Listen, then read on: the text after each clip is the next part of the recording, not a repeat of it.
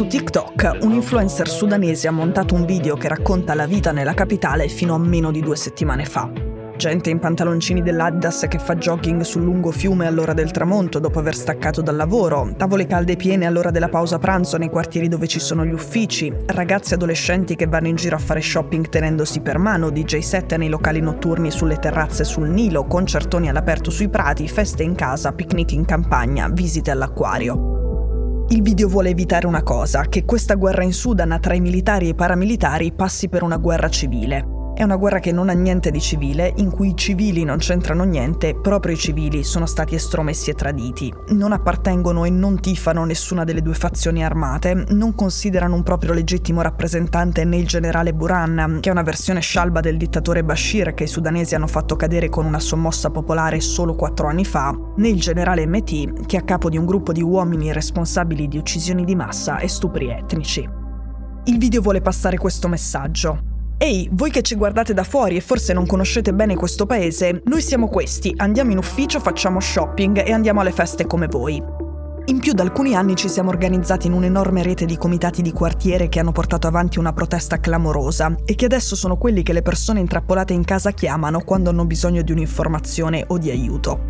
Quei comitati di quartiere si sono uniti ai sindacati e alle associazioni di categoria come quella dei medici o degli ingegneri o dei commercianti, si sono uniti ai partiti e alla dirigenza delle università e poi all'associazione dei magistrati e a quella degli avvocati del paese. Tutti insieme hanno formato un'organizzazione e l'hanno chiamata il Fronte Civile per la Resistenza in Sudan.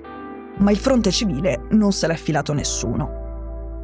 In quegli anni recenti la comunità internazionale era affaticata, divisa, distratta, con troppe questioni da affrontare tutte insieme e ha considerato il Sudan una non priorità, un paese che poteva aspettare. Si è affidata dei generali perché erano la soluzione più rapida e più pratica. Si è affidata dei generali perché portassero non la democrazia, ma almeno, nel frattempo, un po' di stabilità.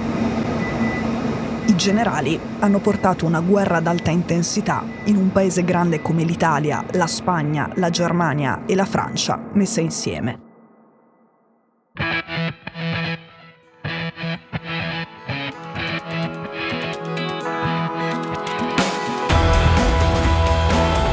Sono Cecilia Sala e questo è Stories.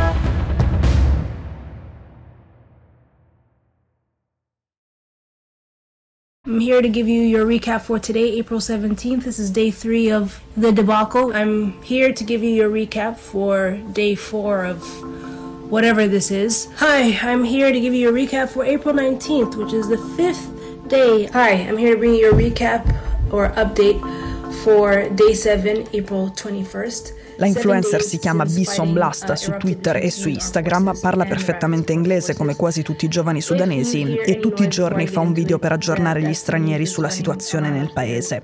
Il 15 aprile è cominciata una guerra che né noi né i sudanesi si aspettavano, ma dopo le prime bombe in città i diplomatici stranieri sono potuti scappare verso luoghi sicuri e da quando le evacuazioni delle ambasciate a Khartoum si sono concluse con successo, il Sudan è rimasto da solo e sui sudanesi è calato il buio. Così lei fa questi video.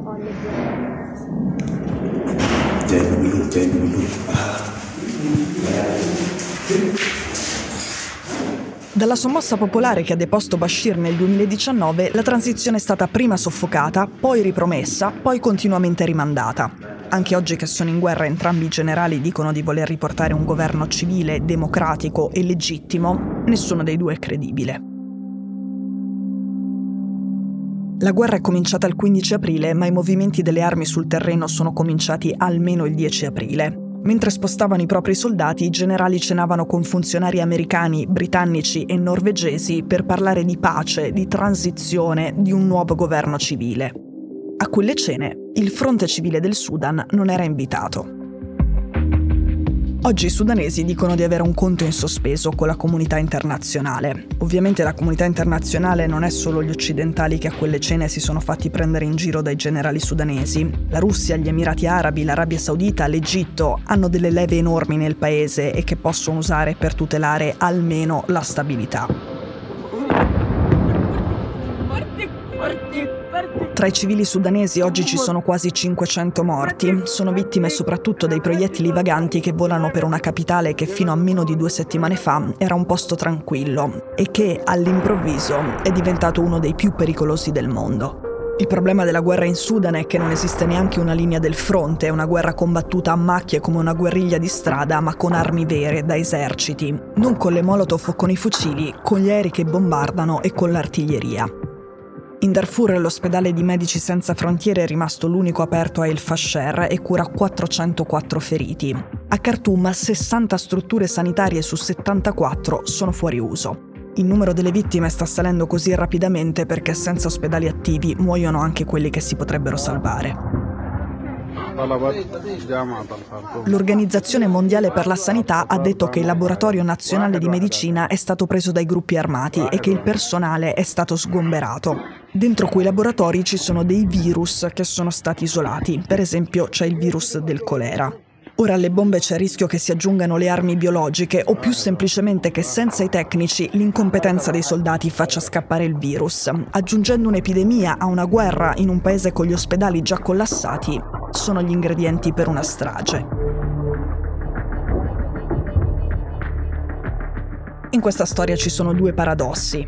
Il primo è che la comunità internazionale si è affidata dei generali perché pensava che i civili non avessero le competenze, il cinismo, l'organizzazione gerarchica per gestire una transizione così complessa. Forse è anche vero e il mondo è pieno di crisi impossibili da evitare anche con il massimo dello sforzo, ma l'opzione dei generali non ha affatto portato a quello a cui doveva servire, non alla libertà o alla democrazia, ma alla sicurezza e alla stabilità. C'è un altro paradosso che ci riguarda più da vicino. Le autorità sudanesi hanno ricevuto milioni di euro dall'Unione Europea, milioni di euro per fermare i migranti che passano il confine dal Sudan per entrare in Libia e poi per venire da noi. Quei soldi sono andati agli ex Janjaweed del generale MT, sono loro a controllare la frontiera. Quei milioni hanno dato al generale potere nel paese, risorse per reclutare altri soldati e legittimazione.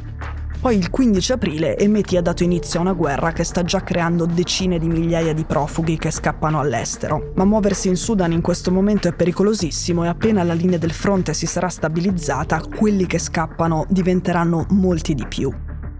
Ecco, in quel momento il generale avrà altre priorità che fermare un flusso di profughi che ha creato lui verso la Libia e verso l'Europa.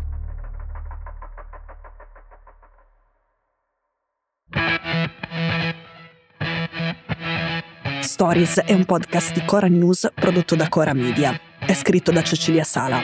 La cura editoriale è di Francesca Milano. In redazione Simone Pieranni. La sigla e la supervisione del suono e della musica sono di Luca Micheli. La post-produzione e il montaggio sono di Daniele Marinello. La producer è Monica De Benedictis. Le fonti dei contributi audio sono indicate nella sinossi.